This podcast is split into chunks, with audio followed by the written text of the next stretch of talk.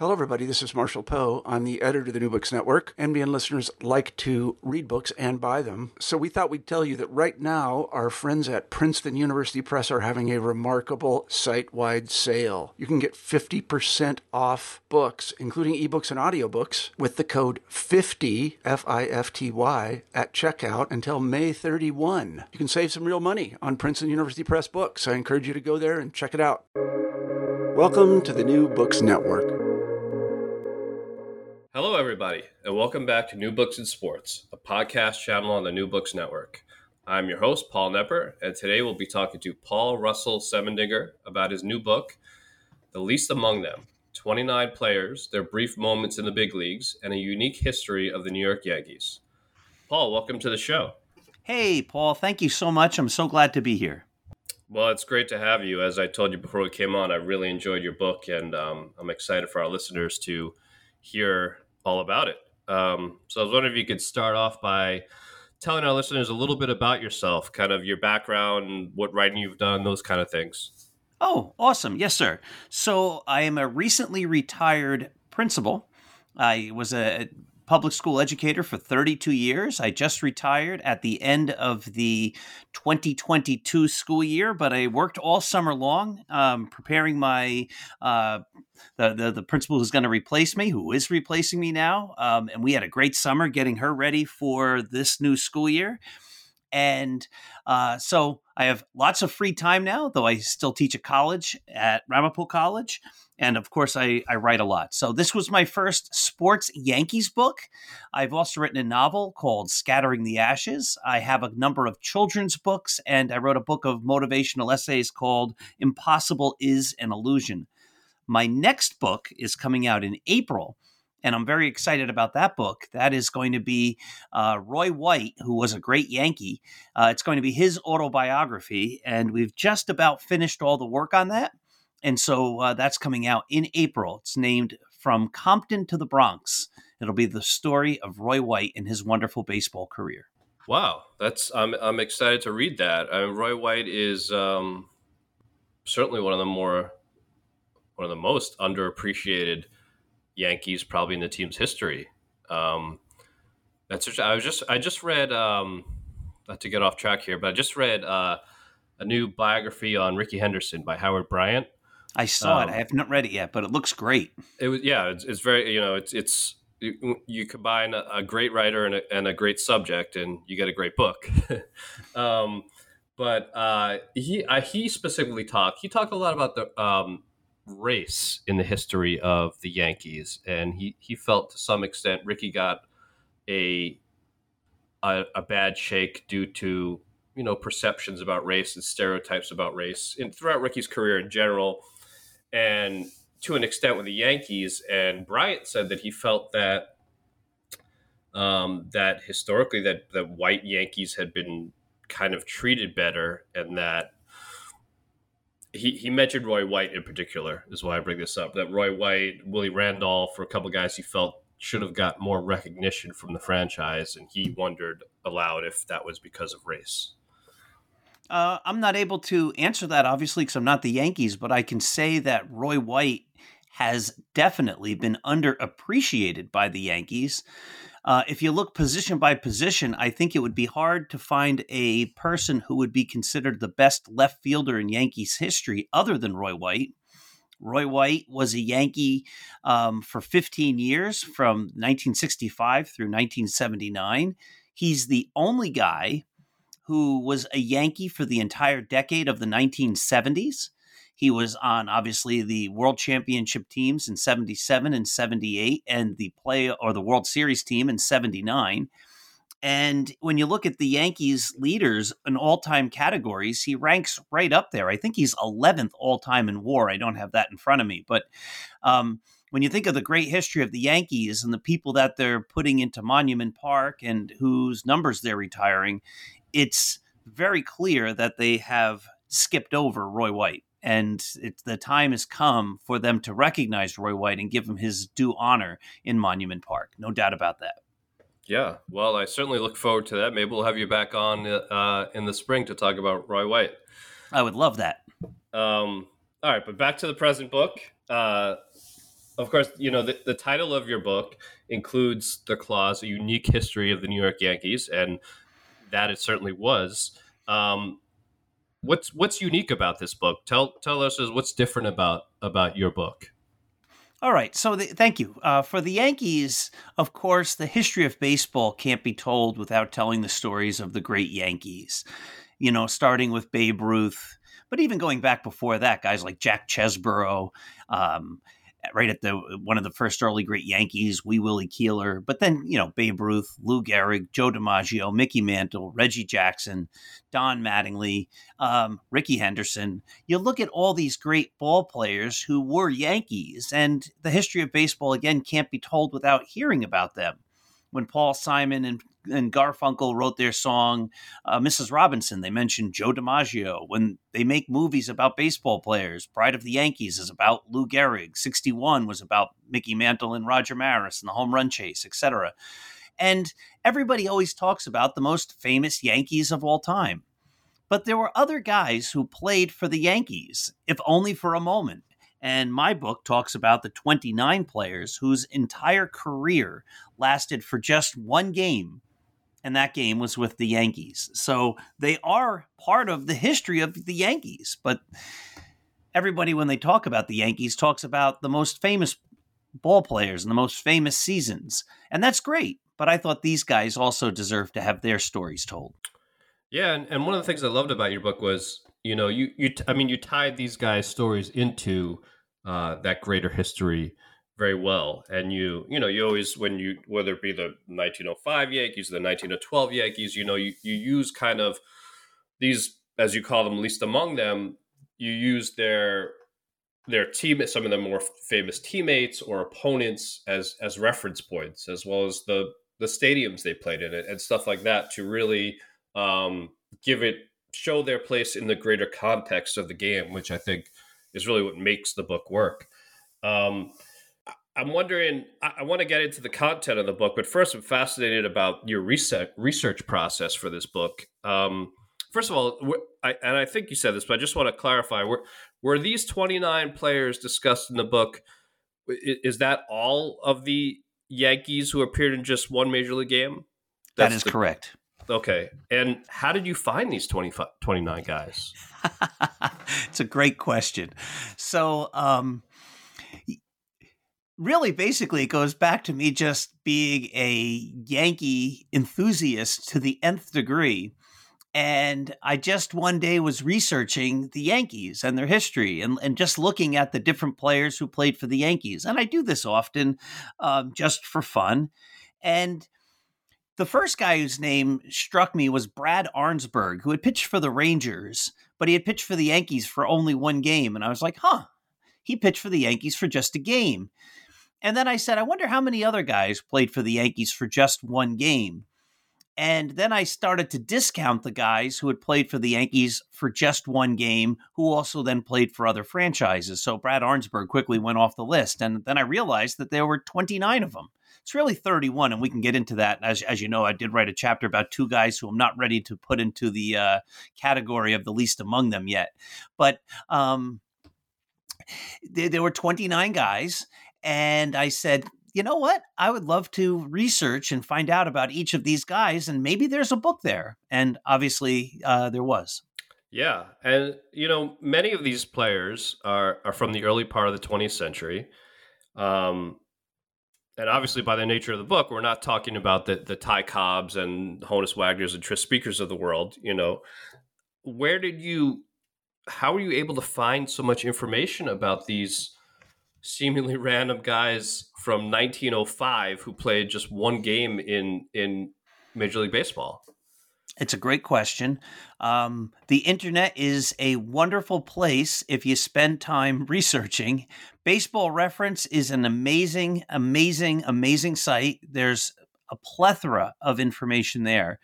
Um, so that's where it all started. I looked at Baseball Reference, I looked at Retrosheet, I, I tried to come up with, um, you know, what exactly happened in each of their games. You know, for the early guys from the early 20th century, a lot of those guys, even the um, box scores aren't necessarily available. And so then the next thing I did was I reached out to the library at the Baseball Hall of Fame and I asked if I could come up and research there. And of course, they said yes. And here's the great thing about the Hall of Fame if you make an appointment to research at the Hall of Fame in the um, in their library, what they will do is they will collate and find and pull all the material that you need ahead of time so that when you get there you don't have to spend your time researching the shelves or or the books there. All of your information's already there for you. So they actually have a file on every single person who's played Major League Baseball.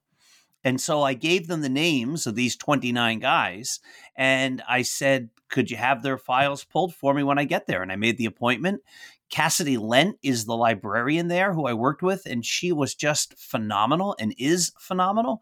And so I got there right when they opened, and I spent an entire day. Um, I actually went up twice, but the first time I actually went with my one son, Alex, and we spent the day reading through the files, finding out every little bit of information about all these players.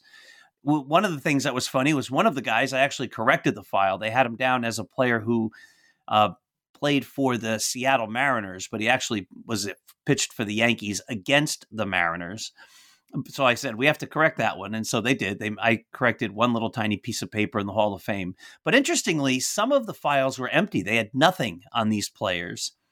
And then the rest of the time, it was up to me to just keep scouring around and, and trying to find other information. Newspapers.com is actually a great site as well because if you're lucky enough, you can find newspapers from those exact days when the guys played and you can find out other information about them and so those were really the primary sources of information for me. I, that that's phenomenal that that the hall of fame pulls all that information for you. I mean that's just I, I mean god bless the librarians right? I mean that is incredible. It's incredible and they are the nicest most patient kindest people in the world. Like you know, obviously I'm a published author, but I, am not a published author of note. I'm not Stephen King or, you know, uh, um, Phil Pepe or or any any uh, Joe Posnanski or anything like that. I'm not a famous baseball author or anything like that. And yet, when you reach out to the Hall of Fame and you say, I'm doing research for a book, they treat you as if you are. You know, you're treated like a king. And they, they, they just are only too happy to do whatever they need to do to help you in your research. And I just found that whole process to be wonderful. Now, one of the things I'm going to do, and it may not happen till next summer, but I'm going to get it back up to the Hall of Fame and I'm going to take all of the papers that I have, all of my original research, and have those files pulled again one more time. And I'm going to donate all of my research to the Hall of Fame. So if people ever go back and they want to look up any of these guys, they'll be able to find my research as well in each of those guys' files. Oh, that's great. That's really cool that you're doing that. Um, so moving on to the content of the book, um, just you know this uh, this whole idea of a guy playing just one major league game is so fascinating. Did did you find certain themes among these, least among them? You know, whether it be their personal histories or their traje- trajectories to the big leagues. Was there something that unified some of these guys in some way as to why they only played one game in the league?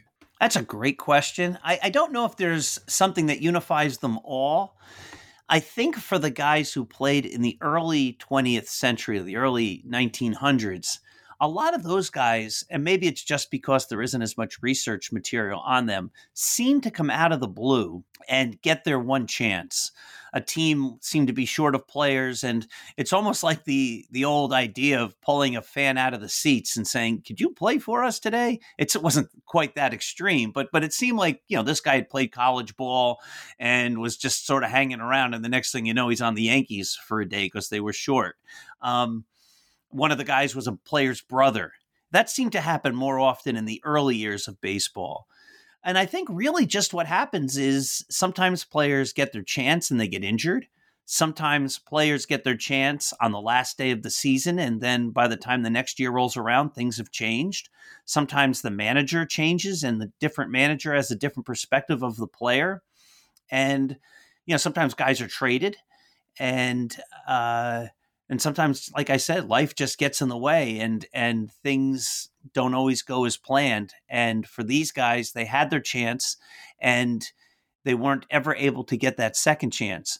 Interestingly a number of the guys didn't necessarily even get to play in their positions. They played in a position other than what they had come up as like a, a guy who was a pitcher ended up playing center field in his one game. So, and only for an inning or so. In fact, that happened for one of the players is uh, one of the other one of the starters wasn't quite ready and so they said hey you go out there and play for an inning and he played and then they brought him off the field and then he just never got another chance i think the, i think it was the first i want to ask about a few of these guys in particular i think the first person you listen to book uh, the first least among them is an outfielder named elvio jimenez yes sir 1964 and you show and there's a picture of of his baseball card. It's marked 1965 rookie stars. And I, you know, I, I can't help but wonder as I'm reading this book, particularly for someone like him, because some of these guys, like you said, they were, you know, during the war years or whatever, were just plucked out of college to fill a roster. But here's a guy who was at least a decent sized prospect, and um, for someone like that, is it is it satisfying to have played one game in the major leagues, or is that or is that one appearance kind of a painful reminder that they didn't quite make it? Wow, I think that's a deep philosophical question that uh, I think we'd have to talk to each of them to answer. Right. Yeah. Now, Elvio Jimenez was interesting because um, his brother had a very short major league career as well, though he played more than one game. And Jimenez eventually goes to the Pirates. And as you mentioned, he's pictured on a 1965 Topps card with the Yankees as a rookie star. In 1969, he again is pictured on a Topps card, this time with the Pirates as a rookie, um, you know, rookie star. Hopefully, eventually, great Major League Baseball player. And of course, he didn't make it there either. And he never even had a chance to play in the majors with the Pirates. Uh, he was a great hitter. Um, but for whatever reason, he just couldn't stick with with the club and and get his chance. In fact, that one game he played, he played virtually. In fact, he played the whole entire game, and he had three hits. He probably was the most successful overall of any of these, least among them Yankees, as far as how well they did in their one chance in the major leagues. Well, and there's there's a great anecdote about him in the book as well that he he was the scout that signed Fernando Valenzuela to the Dodgers, which was very interesting. Um, and by the way, there are there are a lot of kind of hidden gems like that in Paul's book. I, I learned a lot, um, things like that. Just a lot of a lot of random, interesting facts that were very interesting. Um, so clearly, Jimenez stayed in the game for a long time after his you know his one appearance. How common was it for the least among them to stay in the game in some capacity after their lone appearance. Again, I think it's on a person by person basis. The next chapter, of course, is about Frank Verdi. and Frank Verdi got his one shot. And then he stayed in the game as a manager for decades. And in fact, he's in the International League Hall of Fame for being one of the great managers in that league.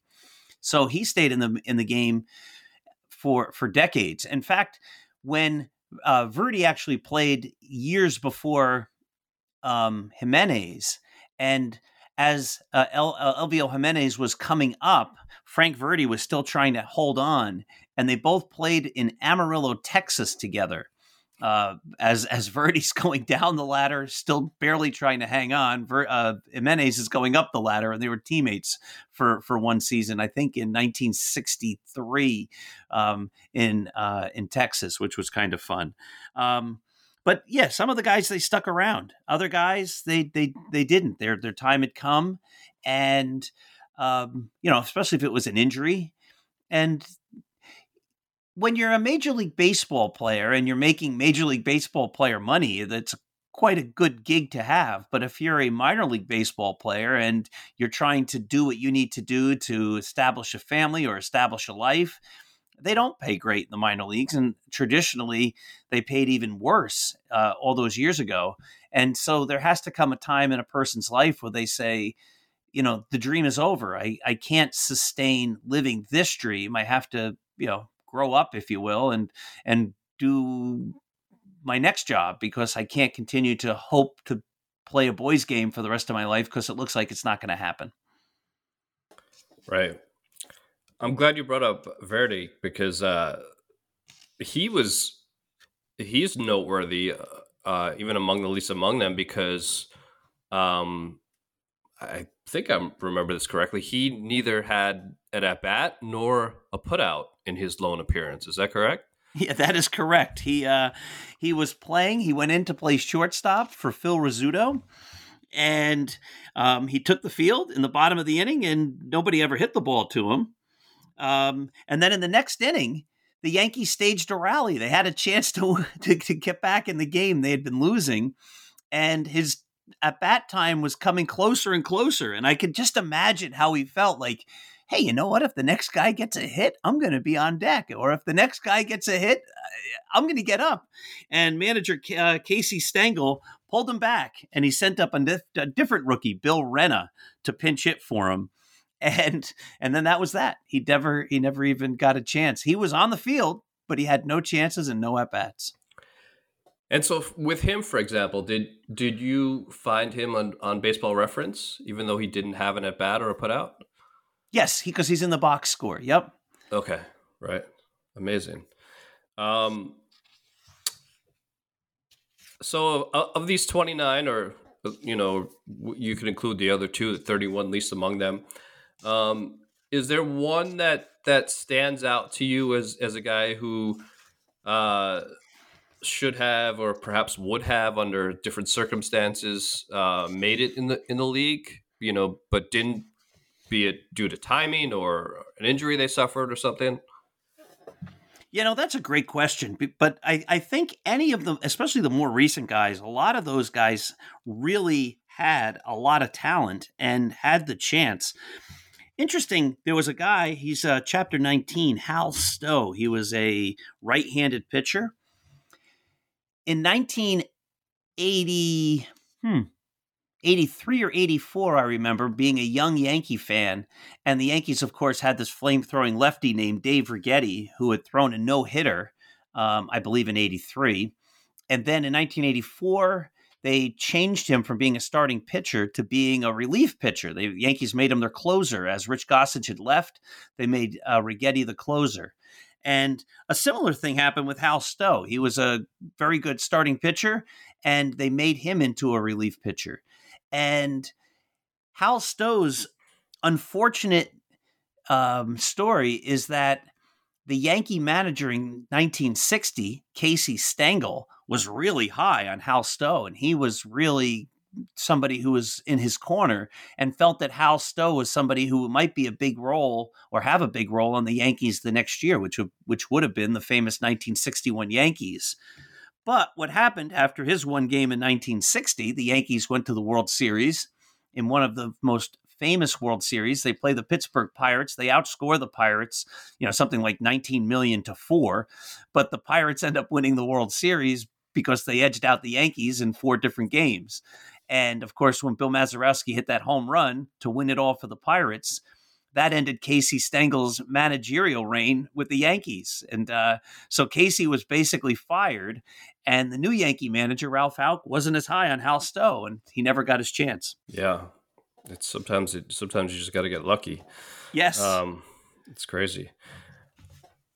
Uh, what another player I wanted to ask you about was um, Floyd Three Finger Newkirk, um, another least among them, and uh, I, the the nickname is pretty self explanatory. He had three fingers, and it got me wondering. Um, have there been a lot of pitchers in the history of baseball with, you know, either deformed fingers or missing digits? Because it, it seems like it could potentially be advantageous. Uh, well, and then there's Mordecai Three Finger Brown, who's in the Hall of Fame, who had had the similar thing. Um, you know, again, in the earlier days of baseball, these guys, a lot of the players, they came from rural backgrounds and farms and things like that, and and that was not an easy way of life, and they were dealing with heavy machinery, and accidents happened, and he, he was one of these guys, and and the uh, he lost a couple of fingers, and when he got back to throwing a baseball, the way he gripped a baseball gripped it in such a way that the ball had unique movement, and that helped him rise through the minor leagues. I think he played in the Pacific Coast League, and um, helped him eventually get his one shot in the major leagues. Now, I, I don't have the research. I've never researched how many different Major League Baseball pitchers have, you know, deformities or fewer fingers or things. I, I think you can say this is just uh, spitballing, but but when you see a lot of uh, picture pictures of pitchers, um, I think a lot of those guys, in order to get a good torque and good spin on the ball and and and things like that, a lot of those guys seem to have extra large hands, you know. Um, but how many people um, are missing digits and things like that? I wouldn't be able to say. Right. Uh, one one of the great I told you before we came on one of the great features of the book is is what you call extra innings. Um, can you talk about that a little bit? What extra innings are in the book?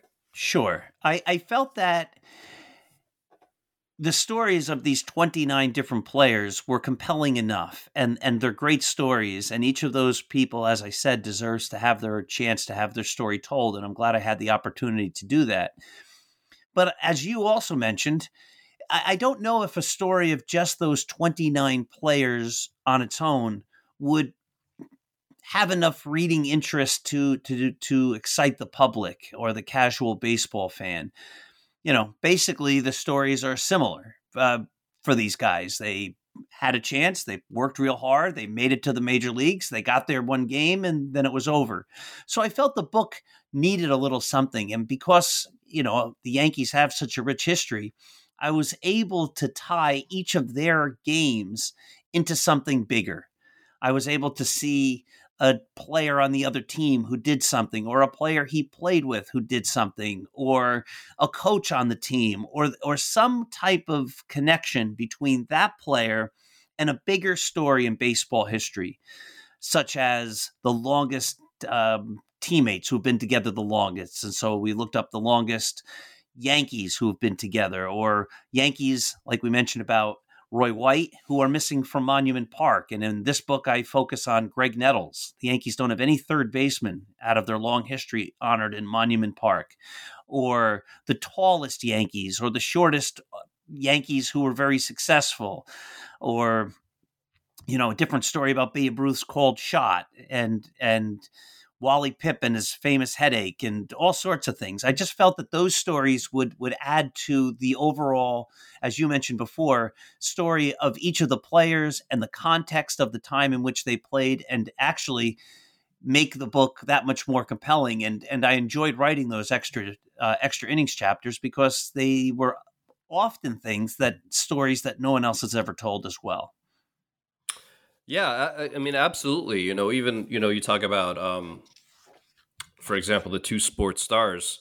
Um, I, uh, you know, I, I, I remember Deion Sanders, um, but and I think I knew a couple of the others, but I had no idea.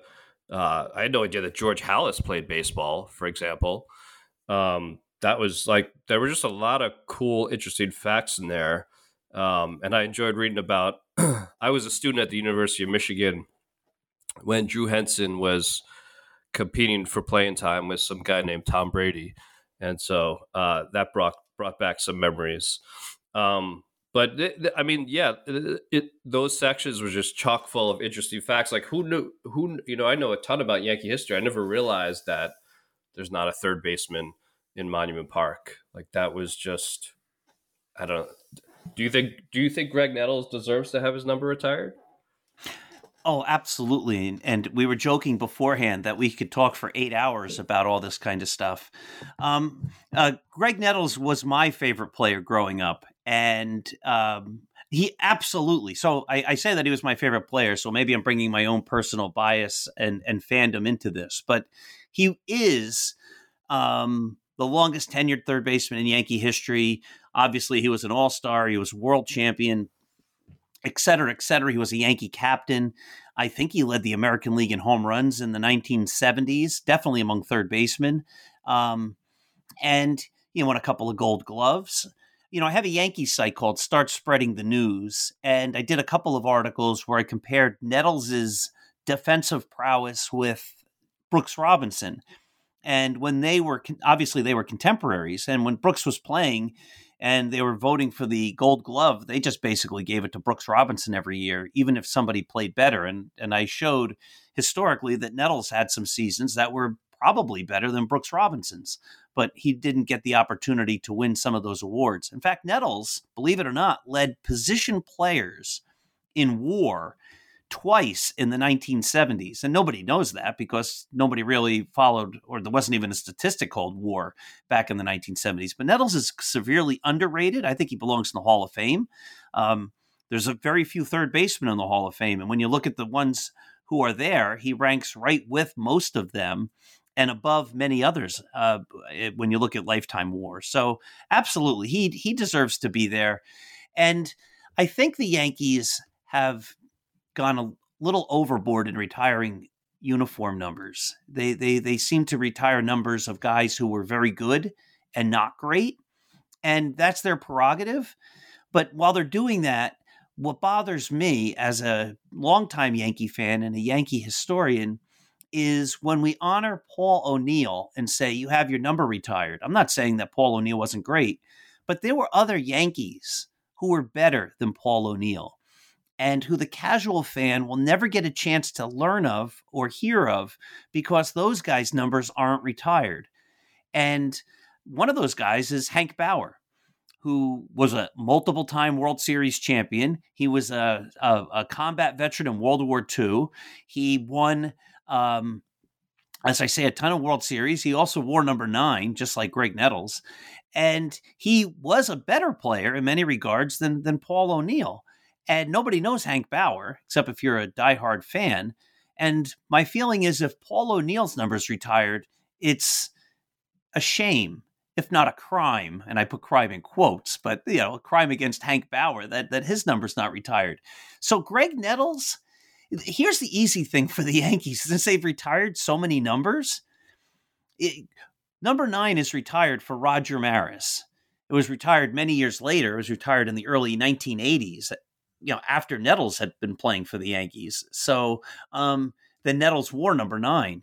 The Yankees could very easily, it, and it wouldn't take any more numbers out of circulation to say we're going to have a day, we're going to put Graig Nettles in Monument Park, and we're going to retire his number. Well, you don't have to do anything to retire his number; it's already retired. All you have to do is say number nine's also retired for Graig Nettles, and while they're at it, they could say and number nine's also retired for Hank Bauer because they also, if, if Paul O'Neill deserves it, then Hank Bauer deserves it. And as we started the show, number six is retired for Joe Torre. And number six was worn by Roy White forever. So they could do the same thing with Roy White. Hey, number six is now also retired in the name of Roy White. It doesn't take the number out of circulation. It just is a way to honor these guys who've been forgotten by the franchise. Yeah, it's you know the Paul O'Neill thing is. So I grew. I my all time favorite Yankee is, is Don Mattingly. That's just you know that's that's when I grew up, and that you know that, that he was my first guy, and he'll always be my number one.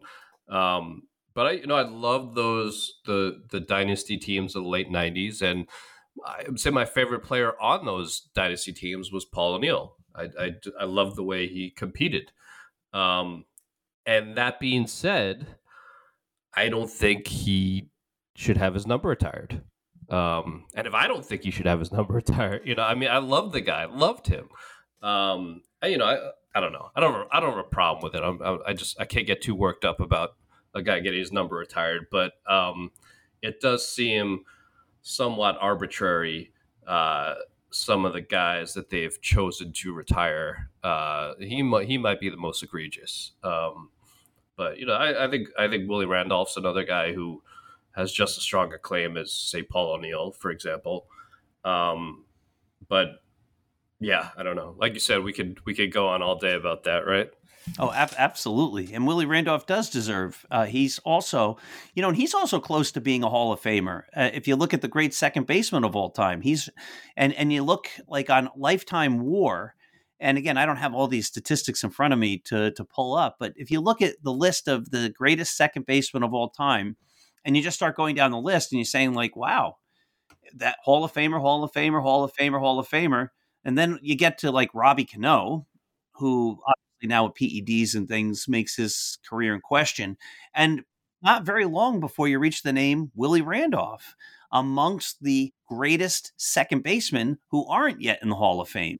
And I think he has he's got a great case as well, no doubt. Yeah. Um, was there a specific extra inning chapter that you particularly enjoyed researching and or writing about? hey, you know what? Um, that's that's a great question it's I have three sons and they're all great, and it's sort of like asking which of them is my favorite. so, well, so we'll, we'll, discuss that afterwards. I don't want you to say that on the air. Yes, indeed, and the answer is, is all of them. Right. You know, I was, as I said, I just retired as a principal. I used to go into each classroom and say, you know, you're my favorite class. And the kids knew that they were, but they also knew that the other classes were also my favorites. So, you know, we, we, we love them all the same. I think I the most fun I had in researching was when I was researching something that no one else had ever researched. And, and I was doing my own um, my own research, like Yankees whose names were uh, known as Doc, or you know, like I said, the shortest Yankees, or um, the tallest Yankees, or the Yankees who are the teammates for the longest period of time, or the Yankees who served in combat in World War II. Things like that was were were, were, were chapters that Yankees whose names had changed, who, who who were known by names other than the way that their names were on their birth certificate, their family names, things yeah, like really, that. I really enjoyed that one. I mean, a couple in particular that you know that I had no idea, or like Eddie Lopat, Bucky Dent. I, I had no idea what their real names were. Right, isn't that something? So yeah. th- those were those were very fun to to research, but but all of it was. I mean, you, you can't spend the time writing a book and doing the work to write a book if you don't love what you're doing. If if if you don't, I think the writing would get stale very quickly, and, and the reader would be put to sleep. Yeah, not to mention, I mean, it's just it, it, it's so many hours, so much time of your day that goes into that that you have to you have to be passionate about it. Uh, or or or be getting paid an obscene amount of money. Correct, and, and again, if, maybe if we were um, Stephen King or J.K. Rowling or somebody like that, they'd pay us a, a ton of money to write books. But at this point, um, all, all the work is is really just like my blog, my Yankee site. It's it's just a labor of love. We do these things because it's it's where we want to spend our time, and it's a great way to be an artist in a way and to express ourselves through words. Yeah. Um, it, one, you know, one of the extra innings I, I particularly enjoyed uh, was about Jim Bouton. Um, and uh, of course, I, you know, I've read his, his, you know, fantastic book, Ball Four. And I didn't know. I, I, I thought his career was over after that. Um, but there's more to the story, right? Could you talk about that a little bit? How his career ended? Sure, Jim Bouton, and um, you know, Ball Four has been updated a couple of times, and he does talk about this. And there's also another book called The Greatest Summer, which talks about uh, the comeback that he made. I believe it was 1977 or 78. And, you know, Jim Bouton loved playing baseball. And um, I live in northern New Jersey, and even into his late 50s, he pitched in a semi pro league called the Met League in Bergen County because he just loved playing baseball. I mean, that's the way ball four ends. Spoiler alert. Basically says you spend your whole life gripping a baseball, but in the end, it was the other way around. And I believe that to be true. I, I still, I'm in my mid 50s. I still play baseball. Um, I never made it to the major leagues, obviously, but I, I still play in a couple of competitive baseball leagues. Um, and, and I'm still pitching and trying to get guys out. Um, but Jim Bouton was a major leaguer who just could never give up the game, and he and he played even after his playing days. So he wrote ball four. Uh, that did not make him a popular guy in clubhouses, and his season, his career basically ends the next year, 1970, I believe. And so then Jim Bouton decides to get into doing other things like writing. He writes a sequel called I'm Glad You Didn't Take It Personally. He becomes a newscaster. And by the way, if you've never read I, am Glad You Didn't Take It Personally, I, I just read it for the first time in probably a few decades last summer, and it was just phenomenal. I, I don't remember it being great, but it was great. I, I, I laughed out loud. It was so funny. Um, and he talks about a lot of the reaction he got after writing Ball Four. But to cut to the chase, years later, he still got hadn't gotten baseball out of his system, and he played for a couple of minor league teams, and eventually Ted Turner of the Braves said, "I'll give you a chance to try to make it to the Braves," and he worked real hard and he made a comeback and he played a few games with the Braves. Again, I think it was 1977 or 1978. I'd, I'd have to look that up. Um, but yeah, he made it back. I'm looking as I'm as I'm talking. It was 1978. Um, I'm looking through the book as as as as as we talk, which isn't necessarily the easiest thing. But and he pitched a number of games for the Braves that year and made his great comeback. And that's why there were two other guys, uh, Matt Tracy and um, Jose De Paula, who last played in 2015, who I didn't want to jinx and give up their chance of getting another chance like Jim Bouton did many years later to make it back to the major league. So I call them two who might be joining the team. Do do they have any real chance? I think Matt Tracy does not because uh, he became a coach in the Toronto Blue Jays organization. But the last I checked, Jorge De Paula was pitching in the Mexican League, and hey, anything could happen. Yeah, absolutely.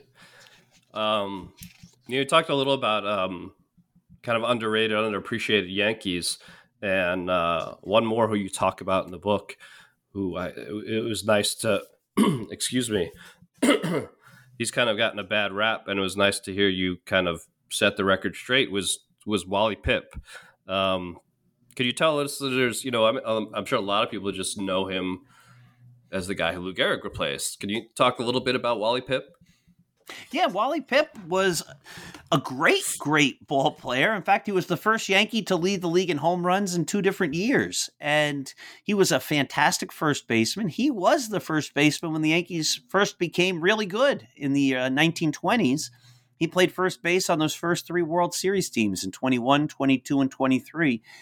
And then what happened? Obviously, Lou Gehrig was coming up, and Wally Pipp got beaned. It wasn't, and these are obviously the days before batting helmets, and he continued to play, but he. um, th- there was the, the, story about Wally Pipp is just incorrect. That one day he went to the manager and said, "I have a headache," and the manager said, "Okay, sit down." And then Gehrig, you know, according to legend, then has a great game and he never goes out of the lineup. That just didn't happen. Wally Pipp still continued to play, and Lou Gehrig got in the lineup and didn't necessarily stick for a little while. It was a couple of uh, weeks, I believe, before Lou Gehrig got his chance to play every single day. And so, and then Wally Pipp was eventually traded to the Cincinnati Reds, where he had a couple more good years. He was really um, a player who gets a bad rep because of the fact that the history of Wally Pipp isn't told accurately. Yeah. Um, and I, like I said, I really appreciated you kind of setting the record straight on that. Uh, another fun, another fun extra innings, by the way, was about uh, the position players who, um, who have pitched Yankee position players who have pitched it. I remember, I remember distinctly Wade Boggs pitching. That yes, that was a fun one. Yeah. Um, and uh, why do you talk about the one, the one Yankee who who position player who pitched more than once. You know what? You're going to stump me there. I'm looking it up as we talk. Uh, Cerone, Rick Cerone. Oh, Rick. I was Rick thinking Cerone. Rocky Colavito pitched in 1968. I think G. Michael pitched once. And I was thinking, like, oh, hope he doesn't ask me who did it more than once because. so, Rick Cerone, you, you, you answered your own question. Yeah. There we go. Rick Cerone, the, the, the catcher. Is he still with the team? Does he still work with the team? I don't believe he does. The Yankees had a PR guy named Rick Cerrone, who isn't Rick Cerone. So, oh, right, right, right. That's right. I forgot so about that. they had a Cerone, Rick Cerone, uh, the Yankee, uh, spelled C E R O N E, and then the PR guy was C E R R O N E. So they both had the same name oh, pronounced so maybe I'm the getting, same. Did the catcher ever work for the team though? I don't believe he ever did. He played for the Yankees on a number of different instances, but I don't believe he ever coached with the team. Okay. Then I, I must have just confused him with the other Rick Cerone all, all along. It could be. Uh, Rick Cerone was one of those guys who that could have been that could have been an extra innings. How many Rick Cerones have worked for the Yankees? That's true. How many how many Rick Cerones there are in, in Yankees history? That that would have been that that would have been pretty good. Um. All right, Paul. I'll get I'll, I'll, get you out of here with one last question that I like to ask all my guests. Um, first, again, the name of Paul's book is "The Least Among Them." 29 players, their brief moments in the big leagues, and a unique history of the New York Yankees. And as we've discussed, it, it certainly is a unique history of the New York Yankees, but um, it, it's a fascinating one. I mean, I really, uh, as someone who knows a great deal about the Yankees history, I learned a lot. Um, like I said, a lot of just hidden gems, you know, even just stuff like, um, I found it very interesting that the Yankees had tried to sign Hank Greenberg, for example. Um, I I'm, trying to think of some others, but there's just a lot of little gems in there like that that I think, um, you know, even people who know a lot about the history of the Yankees in the game will find interesting. Um, so, Paul, my last question for you is: What is your all-time favorite sports book? I'm sitting here in my home library looking at shelves and shelves of of uh, of books. But we already talked about my favorite book of all time, and it's Ball Four. It, that book just, uh, you know, I think I was just talking about this with with somebody a, a couple of weeks ago. I think I read Ball Four when I was 12 or 13, which was probably much too young to read Ball Four as as a kid. Um, but it was just eye opening and hysterical and fun. And I, I loved it.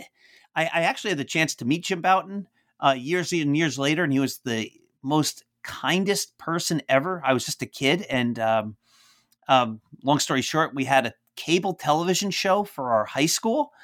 And I was trying to do something really special and get a Yankee on there. And of course, the Yankees were not interested in talking to a 13 year old or 14 year old kid. And Jim Bouton was actually in the phone book, believe it or not. I looked him up in the yellow pages. He lived in Teaneck. I lived in Midland Park. And I called him and left a message on his uh, answering machine. Back then, answering machines weren't even that common. And a couple of days later, my phone rang and it was Jim Bouton. He said, Yeah, I'll absolutely come down to my place in Teaneck and you can interview me. And so I did. Yeah, with with a friend of mine who is also named Paul. So lots of Pauls on this show here today, and and uh, he couldn't have been kinder. He was just so nice and helpful, and and really was just terrific. And and uh, so it's nice when you get to meet somebody you you you look up to and they're kind. Same th- same thing's absolutely true at Roy White, who is just the most kindest human being ever. And writing this book with him has been a delight. And, you know, again, like you talk about writing books and it can become laborious and time consuming and, and difficult. There wasn't a difficult moment with Roy White in the entire process. It was just fun and interesting and and I learned a great deal and he was just gracious with his time and his memories and his photographs and and and and everything. So yeah, another another great great person. So to cut to the chase, my favorite baseball book or a sports book of all time is Ball Four, and it's not even close. Great. Well, I can't argue with that. That that is a uh, a classic for sure.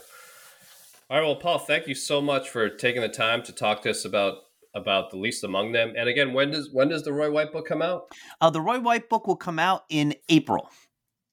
Okay, great. So I will definitely keep my eyes open for that. Um, thanks again, Paul, for coming on. The, the book is great, and I wish you the best with that book and with Roy White book. Uh, thank you, Paul. This was a great pleasure. I love talking with you, and uh, again, yeah, hope we can do it again, and let's keep in touch. It's uh, it was it was great reminiscing with you, and and I love your show, and I was glad. Um, I am glad to have been a part of it. Great. Thanks. Thanks again.